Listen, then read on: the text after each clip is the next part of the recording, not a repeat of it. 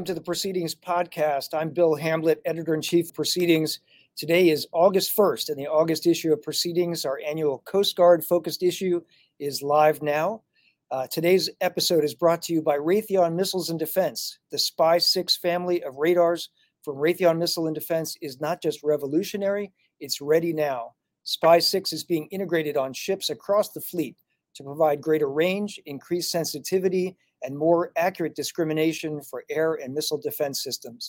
Learn more at rtx.com forward slash spy six. Before I introduce our guest today, I want to highlight a couple of upcoming opportunities.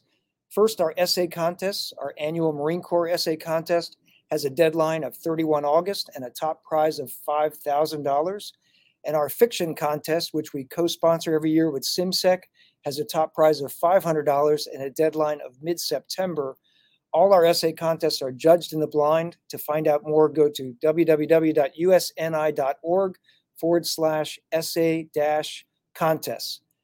Uh, the second opportunity is uh, just want to highlight the annual Naval Aviation Tailhook Symposium coming up in Reno, Nevada, 8 to, 10, 8 to 10 September.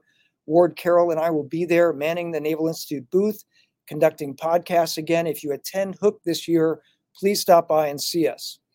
And now, as I mentioned at the start, it's August, and that means Coast Guard at the Naval Institute. Happy 232nd birthday this month to the Coast Guard. Our Coast Guard, or sorry, our guest today is Commander Craig Allen, the winner of the Naval Institute's 2022 Coast Guard Essay Contest. He's joining us from Seattle, where he has just finished his tour as commanding officer of the U.S. Coast Guard cutter Steadfast a medium endurance cutter, which is based in Astoria, Oregon. Craig, welcome to the show.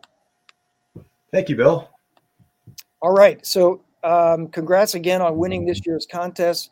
I want to tell our audience you've won not just this year's contest, but five of the past seven Coast Guard essay contests in the past seven years.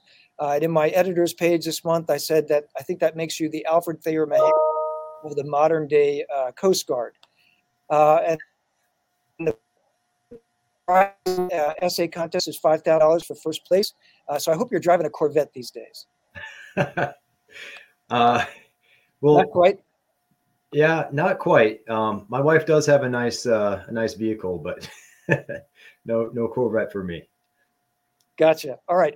Well, let's start off by, by talking about your command tour. Uh, so, Coast Guard cutter Steadfast, medium endurance cutter with a very long service life.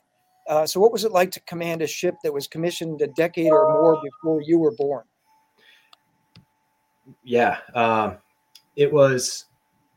It was a fantastic tour. Uh, Steadfast is 54 this year, and um, I think for a 54 54 year old ship, she's in great shape. Um, certainly better than most most cars that were built in 1968. Um, it's just for perspective. Steadfast was commissioned before the uh, the first boots on the moon in uh, 1969. So she she's been around and uh, she definitely has a, a, proud legacy. And when we go out there, do the mission, she we, we do a lot of deployments all the way down to uh, Central America, several thousand miles from our home port, and stay down there for a couple months and then come back and um, it's it's really it's it's a testament to the quality of the crew that she's able to continue doing that mission and actually still have quite a bit of success even though she's certainly not the fastest or the most capable cutter down there. Um, she the crew was definitely second to none. So that that made it a pleasure to command. That's awesome. So that uh, is a nice segue to your winning essay which is titled expeditionary cutter deployments should not be a mission to Mars. I'll repeat that again for our audio uh, listeners. Expeditionary cutter deployments should not be a mission to Mars. It appears on pages 20 to 25 of the August proceedings. So uh, you you alluded to your ship uh, Steadfast being commissioned before um, uh, Neil Armstrong landed on the moon. Um, the, you know, you, you talk about a mission to Mars. What do you mean by Coast Guard uh, deployments? Not that they shouldn't be like a mission to Mars. So, we have a lot of conversations about the logistics, and a lot of times it's something breaks, and we're we're thousands of miles from from our home port, and there just is there's not a very robust logistics network for a lot of the places that we patrol for us to get the parts that that we need when the system breaks. And we were kind of having a conversation about it on the wardroom in the wardroom one night, and uh, I recently rewatched the the Martian, the the movie, and I, I said, you know, we're we're kind of like Mark Watney out here. We're we're stuck on Mars, and we we've got a problem, and we kind of have to science our way out of it because we can't get we can't get any kind of assistance uh, in a timely manner. It takes takes a long time to get anything out to us, and so that that just I thought that was kind of a a commit a uh, I understand his plight, I guess, and uh, feel feel that way often. And then started thinking about that, and it's like you know here here we are in the Eastern Pacific. At least we're still in our hemisphere. But look at where the Coast Guard's going. We're we're pushing out into Oceania, the Western Pacific. We're really starting to expand kind of the the the areas that that we patrol, and that was one of the things I, I highlighted in the article is just looking at what what the cutter fleet's been up to for the last year and uh, my, my friend Andy Pate, uh, he's the CO of the Mohawk, and he chimed in today and he said, "Hey, you know, just just uh, FYI, here we are in uh, Western Africa with uh, with a couple of FRCs that are on their way to Bahrain, and uh, it's fantastic opportunity. But I think we need to start thinking a little bit more about building up our logistics network for us to support more of those expeditionary kinds of missions." Yeah, no doubt. Um, so you riff on an article by Jim Jim Holmes in 2021, and that article was titled "Great Responsibility Demands a Great Navy." And in your article, in the, the first page or so, you say, uh, "With great responsibility comes great logistics requirements." So explain that a bit for our, our listeners. I I did read James Holmes' uh, article. I think I might have been uh, referencing the the Spider-Man quote uh, with great power comes great responsibility. But yeah, yeah. So um, I think that's that kind of gets to the crux of well, we have kind of the what we want to do, and I think that's that's articulated in a lot of our strategic documents right now. Certainly in the in the tri-service maritime strategy, we have uh, several service level strategies that are talking about some of the the mission space that we're looking to move into, and some pretty challenging logistics um, hurdles that that's going to entail. But we don't really talk a whole lot about how we're going to get there. So we we have the assets and OPCs. We're about to about to have our first offshore patrol cutter. Um, that should be coming this fiscal year, and hopefully uh, several others close on its heels. And we've got the the national security cutters. The almost the entire program of record has been built and uh, and completed and of course the the fast response cutters um, are are doing great and and we have most of those built already so so the new fleet is is on its way and a lot of them are already delivered and they have these fantastic capabilities greater seakeeping more range more C, c5 isr capability etc but how are we going to support them when something breaks? And i think uh, it's it's kind of a cliche that the uh, you know the amateurs talk about strategy and the professionals talk logistics, but that that certainly resonated a lot more with me uh, the, the last four years being on a a uh, national security cutter and a medium endurance cutter doing a lot of kind of outside of the continental United States deployments and, and just realizing challenging it can be when uh, we need parts and there just isn't a good a good way or or technical support uh, contractors um, things that we can't do organically to to stay mission capable. And I think we're going to have to start taking on some of those problems if we're going to get after some of those strategic goals that we have as a service. Yeah, no doubt. So, uh, Craig, for our listeners who aren't so aware of the, you know, the the global mission of the Coast Guard right now, uh, you know, you mentioned that we got the national security cutters have just been built out. That that full fleet is almost done the OPCs and the FRCs. The FRCs are, are coming online. The OPCs are uh, will soon be in the water. Um, and the you know the Coast Guard's now. You, you, can see in the news in the past couple of years there have been Coast Guard cutters that have done Taiwan Straits transits. Mm-hmm. Um, there's Coast Guard cutters. You mentioned uh, Mohawk off the west coast of Africa.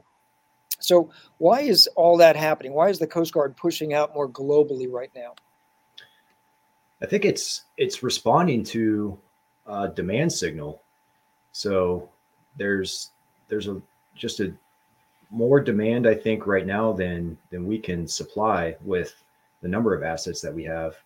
A lot of the the engagements, the just kind of the the security framework in areas like the Western Pacific, uh, specifically South China Sea, Oceania. Uh, talk a lot about the gray zone and kind of how we how we manage that is is when our when our gray hulls the more appropriate asset to have on scene and and when might a, a white hull coast guard cutter be be more appropriate or send send the message that we're trying to send and uh, now that we have cutters that that have those those capabilities to, to push out that far and the kind of they can communicate with with the navy and integrate with them better now. I think dod is is asking for more more coast guard presence to to help them out with some of their missions. And and i think likewise uh, state department's interested in some of what what we can offer uh, training engagements um, and, and certainly uh, security presence out there as well. And um, we're actually un, unable to meet the uh, the demand just with the uh, the number of assets that we have, but we're, we're kind of doing doing what we can um, with with the uh, with the cutters, and I think that's that's evident in especially the national security cutters. If you look at where the majority of their deployments are uh, recently, for a long time you're you're seeing them mostly doing East Eastern Pacific counter drug operations. Seeing a lot more Western Pacific, Oceania, and uh, up in Alaska um, for for their deployments recently.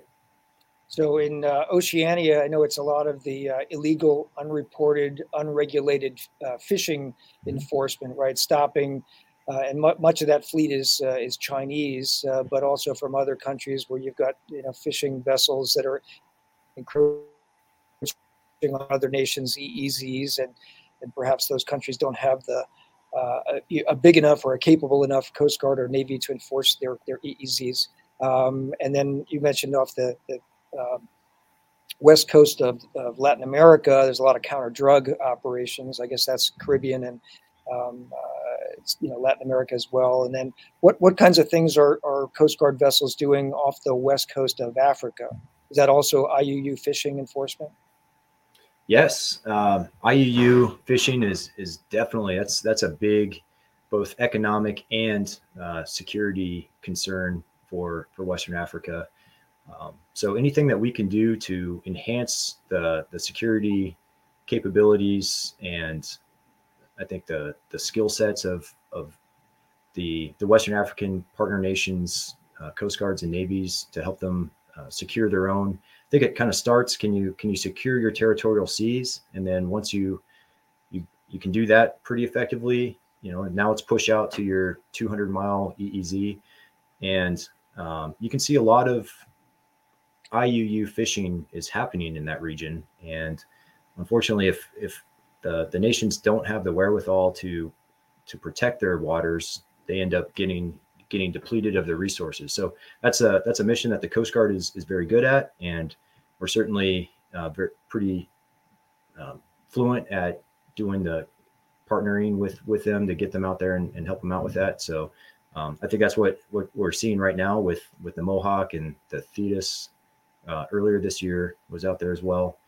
So um, definitely a, a, big concern, uh, both from a security and, and, and, economic perspective for, for West Africa. Um, certainly there's a piracy element to that as well. And so doing, doing the kinds of um, infrastructure protection, ship, uh, shipboard protection, those, those kinds of things to, to counter the piracy threat is, is another priority for that region as well. So your article that doesn't just hint at; it's very specific about this. You know, feeling like when you're when you're on a deployment on a Coast Guard cutter and you're a couple thousand miles, maybe ten thousand miles from from home port, mm-hmm. uh, it feels like you're on the other side of the of the moon, the dark side of the moon, or or on Mars, perhaps. Right. And so you're way out there. Logistically, you're you're unsupported. It's not like uh, for our Navy members, uh, you know, uh, myself included. You know, the Navy's got this incredible logistics train. We we are, are constantly pushing carrier strike groups forward. We've got the combat logistics force. We've got you know oilers that are coming out and, and bringing us fresh fresh fruits and vegetables and and POL and all that stuff, right? And and you know uh, carrier on board deployment, uh, carrier on board delivery aircraft, or now it's the uh, the MV22, um, you know, delivering mail and those kinds of things. But so back to Steadfast in your time as uh, as CO. So you deploy off the west coast of, of Latin America. Um, you know, what kind of logistics support did you have? You're what two, three, four thousand miles? Are you going down as far as far south as, as Chile? How far how far south are you going? Not not quite that far. Um, I'd say you know probably Costa Rica is is as far as as far as we got on this last patrol, um, but certainly far enough that our our U.S. based logistics network started getting strained. So just kind of a to illustrate kind of how the process works. Um, let's say we've got a part on one of our cutter boats that goes down, and our cutter boats are kind of our our main um, asset that we use for for intercepting the the fast moving drug smugglers. So is that also like a rib? Is you call it a cutter boat? Is it a rib? It is, yeah. Rigid hull inflatable, over the horizon capable, can can go about 40 to 45 knots in uh, calm seas, and we can push it out probably 50 miles from the cutter if if we need to for a pursuit. And Steadfast has two of them, but it's been a, a challenge, a huge challenge for the time that I was on board to keep both of them, or even sometimes to keep one of them operational for an entire patrol because you know what what they're built to do is is go out and and run fast and you know you run a boat like that and and you beat everything up and you're you're taking on a lot of salt spray and there's a lot of electronics on that thing. So it's a challenge to keep it operational. Um, there was one scenario we were down there with another 270 foot cutter and both of our cutter boats were down. Well actually one of our cutter boats was down. We couldn't launch the other one because the davit was inoperable. So we didn't we couldn't put a boat in the water, which raises a kind of a safety concern in addition to an operational concern. So we needed another cutter boat, or yeah, we needed another cutter to supply a cutter boat because the part that we needed, they had to take it from a warehouse in uh, Maryland and fly it to an airfield in Florida, and then from there to another airfield, I think to El Salvador for that one, to get on another aircraft that would then uh, fly over us and and drop the part out by parachute. And that that whole wow. that whole train took uh, a little over a week from need to delivery. And it's pretty neat, pretty neat that we can do that, but it's it's certainly not not an efficient process. And in the meantime, we were kind of stuck, uh, unable to do the mission. So we we rendezvoused with this other Coast Guard cutter and said, "Hey, can you guys put your cutter boat in the water to go retrieve this part that we need?" And they said, "Sure." And they had two cutter boats as well. One of their boats was down. And then once they launched their one operational boat, they tried to start it and it wasn't starting. And we kind of had this moment where we were saying, uh oh, uh, we might both be kind of stuck because between four cutter boats out here, we, we might not have any of them that are actually working. And uh, then we'd, we'd be in a bit of a pickle. So unfortunately, they were able to get that other cutter boat started. We got our part, we were able to repair and uh, kind of be on our way. But it's it's not an uncommon scenario. Uh, cutter boats in particular are just they're finicky and it's tough to keep those things running. So I kind of my fantasy is to have sort of a, a cutter boat pool somewhere in in Latin America that if if one boat goes down, you can swap it out. There's a team there that can repair it. You can take on a, another one that works and, and be on your way and, and keep doing the mission. Without that, it's you're kind of out of luck um, once once they take some casualties. So um, that's in its cutter boats. It's a lot of electronics, um, and uh, you know I, I talk a little bit about trying to enhance the re, the uh, organic resilience of the cutters because because the the supply chain is pretty difficult. So what can we do to try to make the the cutter itself more resilient? So if you do lose one system, there's there's a backup system, and it will keep you operational at least long enough to to get back and repair the whatever was wrong. And we do have some redundancy, but there's certainly a, a, number of systems that that we need and rely on that if it goes down, we're kind of out of luck.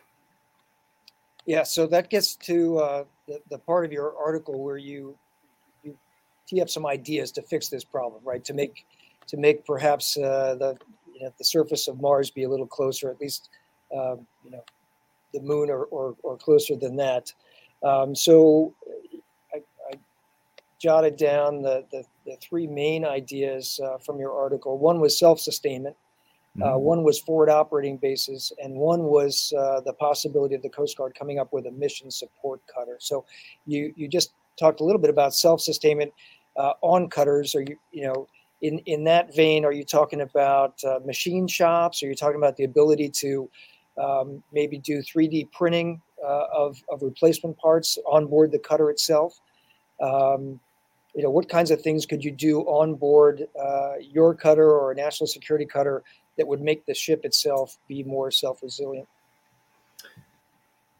So you mentioned the 3D printing, and I have seen uh, actually a couple articles recently that that the Navy is is starting to bring that capability online for for some of their ships um, including I think I saw recently uh, an aircraft carrier might have gotten a liquid metal 3D printer uh, installed. Which, to be honest, I don't fully understand what that what kind of capability that delivers, but it sounds pretty neat. Um, so realistically, we're the Coast Guard probably isn't going to see anything quite to that level for a long time, uh, but anything that we could do to to allow a crew to to create a part organically that you know, if we, we kind of know what our common fail parts are and we can carry some spares, others, others we don't have. If there was a way that we could manufacture that, whether it's having a, a machine shop, um, kind of bringing back that, that capability, uh, 3D printing, um, what, what have you, I think that would be a phenomenal uh, investment for, especially as, as, we turn to more expeditionary missions uh, for those cutters. Um, so, and then the, the other idea, the mission support cutter, um, you mentioned, you know, the, the USNS fleet that kind of the auxiliary ships that support the, the naval combatants when they're deployed. Um, you know, we kind of look at the, the development of, of why we have those ships and, and sort of tracing the history of, of the Navy as, as the Navy started projecting further and further from the US and taking on more and more expeditionary missions, that just naturally evolved because because of the need. Um, and I think we're seeing a similar evolution right now in the Coast Guard, where we're starting to expand a lot more into more expeditionary missions, but we haven't really developed that that support um, auxiliary function yet. That's probably something that we want to start thinking about, looking at the, the Navy's uh, logistics infrastructure and emulating it to a scale that makes sense for a much smaller service, but a service that is covering a lot of the same kinds of kinds of tyranny of distance um, with our missions. Um, you know, I know that the uh, there's a lot of uh, now Coast Guard fast response cutters. Is it five or six, or maybe even more than that? They're in Bahrain, right? And mm-hmm. so eh, they're they're kind of taking the place of the Navy patrol coastal class, the small PCs, as the Navy phases those out as they get decommissioned. So for the the um, the FPCs that are forward in Bahrain, are they are they teaming up with uh, with naval forces in Bahrain, or do they are they out there alone and having to do self sustainment? Is that is that like a, separate fob for them uh, in Bahrain? Do you know? Yeah, actually, Bahrain, I, I would say, is an example of a, a, logistics infrastructure that works pretty well. So so I was out there on a 110 foot patrol um, patrol boat. That was back in 2010. So I guess my experience is a little dated, but um, staging out of Bahrain, we also had uh, the Kuwait naval base that we could pull into, and then, various ports around some of the the uh, the GCC nations that we worked with, and that was actually a very effective uh, support network. If we needed something, it was it was pretty easy to get that flown out to to uh, Kuwait Naval Base, we call KNB.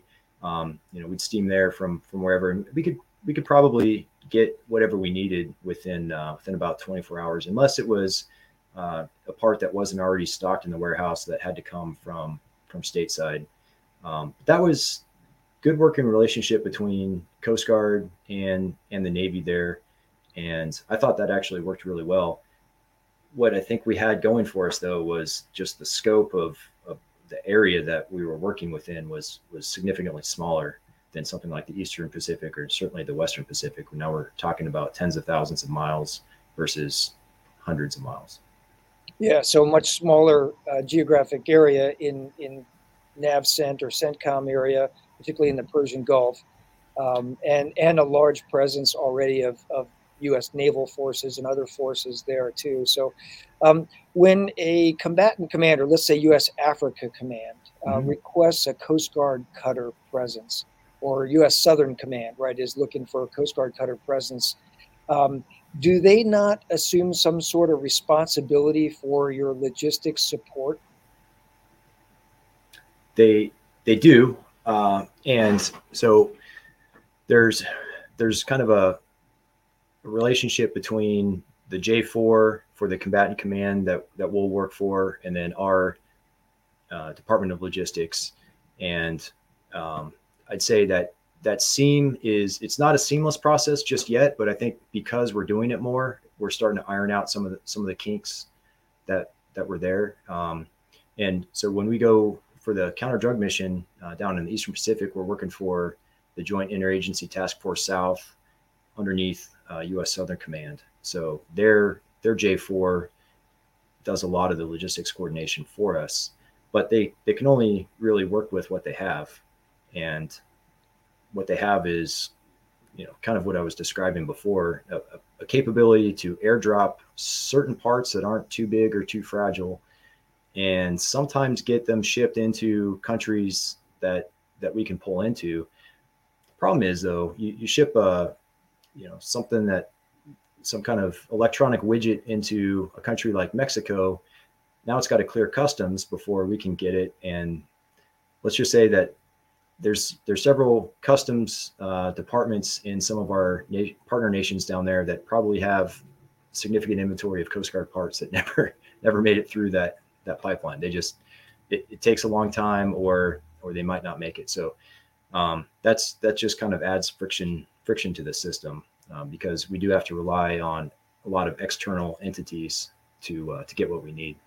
Yeah, that makes a very good point because I remember aircraft carrier deployments to the to the Middle East, to, to NavCent and uh, to the Persian Gulf, um, and I remember hearing you know conversations from the N4 talking about you know things clearing customs, but that was at the end of a conveyor belt that had been in in process for years, right? Mm-hmm. And so getting parts to Bahrain is one thing when you've done it day after day after day for nigh on thirty something years now uh, mm-hmm. whereas getting a part to, um, uh, you know, Ecuador, uh, a, a, one-off part to Ecuador for a one-off ship deployment that might pull in next week. Yeah, that's that can get a lot. Yeah, that's a lot hairier. I can see how that would break down.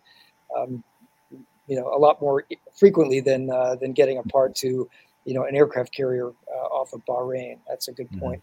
I'd like to get back for a minute to the uh, the idea of a uh, mission support cutter. Is there any traction? Is that a is that a new idea that you you're just floating here, or is that something that the Coast Guard is talking about? About you know building a dedicated logistics ship essentially for uh, forward deployments for cutters.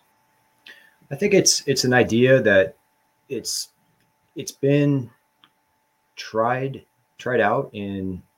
Uh, different scopes and scales over the years. Uh, I think at one point there was a one of the expeditionary uh, fast uh, catamaran hulls down there that was designed to kind of have a, an auxiliary function.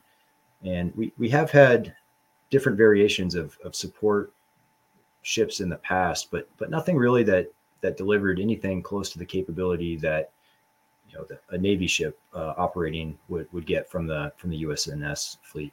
I did have the opportunity once uh, when I was down there during kind of a we had a counter drug surge operation and we had several uh, Navy DDGs down there and a and an oiler supporting all of the assets in the Eastern Pacific. And I was down there on on a national security cutter, and that was incredible because you need fuel and it's there. You need fresh produce, the, they can fly it over. And so I kind of got a glimpse into, you know, how the, how the Navy gets, you know, how the Navy operates. And uh, so that was kind of in the back of my mind too, uh, because that once the surge op ended, the oiler departed theater and we are kind of back to where we were before. Um, so that's a dedicated Navy support ship. We probably don't need something quite to that scale for for what we do, but I think it would be uh, some phenomenal return on investment to have something that there's a lot of things that you could take off of the the hands of, of the cutter crews. Uh, detainees is a big one. There's there's certainly some political hurdles to that, but if we hold a lot of detainees um, that we we have from different interdictions and we're not built for that. We don't have facilities specifically designed for that. So if if there was a support ship that could that could take them and and hold on to them and, and something that was kind of more specifically designed for that mission, that would be ph- phenomenal. Uh, having technicians on board who are really good at at troubleshooting a lot of the the things that come up on some of the complex uh, systems that maybe the the ship's force doesn't always have the the training to troubleshoot on their own 3D printing capability, th- those kinds of things. Uh, I think there could there could be a huge value add to having one or two of those supporting the major cutter fleet and certainly the uh, the patrol boat fleet down there. Is that something that you would see either a white hull or black hull, uh, you know, Coast Guard dedicated ship with Coast Guard manning on board, or is that something that you could contract out? In other words, you get a uh, uh, what do they call them? An OSV offshore support vessel that mm-hmm. the, the, kind of ship that goes out and supports oil rigs, for example, for the, the commercial uh, you know oil and gas uh, industry. Um, is there a, a, a, preference either way, or is that something that you know perhaps uh, start with the commercial and experiment it, and then mm-hmm. see if uh, see about building something that's a more dedicated platform to the Coast Guard? Yeah, I think uh, rather than try to design it from scratch and, and build it because that's that's a long process and, and pretty expensive. I, I, think there's a lot of other existing hull designs that would be uh, suitable for that purpose. And as far as crewing, um, I think kind of the the the way the the USNS fleet is crewed with kind of a mix of of active active duty military and, and civilian might might be a good um, might be a good model to to take a look at. And um, so that that way you've got some some blue suiters on there. Um, but you there's there's a huge, you know, a kind of different topic, different article, but uh, definitely there's we're having a hard time manning the fleet, or at least getting enough people excited about going afloat to kind of fill all the billets that we have for our existing cutters. So if we were to create more billets, that's going to create a, a stronger demand signal. But I think having the po- possibility of integrating some civilians into uh, something like that, that might be a really effective way to to address that issue. Cool. All right. Well, uh, Craig, unfortunately, we're out of time. It's been great to have you on the show. Uh, our guest today has been Commander Craig Allen, U.S. Coast Guard. He's the winner of the 22, 2022 Naval Institute Coast Guard essay contest. He's also won five of these contests. Uh, so, congrats on being um, not just a one time winner, but it's like you're a, a, a tournament of Jeopardy uh, champion here. Uh, and um, his article is titled Expeditionary Cutter Deployments Should Not Be a Mission to Mars. You can find it in the August issue of Proceedings or online at usni.org forward slash proceedings. It's right on the proceedings homepage. Uh, so you can find that uh, very easily. Uh, it's great to have you on the show, and uh, congrats on another Coast Guard essay winner. And also, Craig, uh, good luck with your, your PCS move. Thank you so much, Bill. Appreciate it. Um, that wraps up another episode of the Proceedings Podcast. Thanks to our producer, Heather Legg. Uh, and this episode is brought to you by Raytheon, Raytheon Missiles and Defense, setting the pace of performance with the SPY 6 family of radars actively being integrated across the fleet. SPY 6 provides the clearest possible picture of the battle space with modular multi mission capabilities that make it the most advanced radar on Earth. Learn more at rtx.com forward slash SPY 6. Until next episode, remember victory begins at the Naval Institute. We'll catch you next week.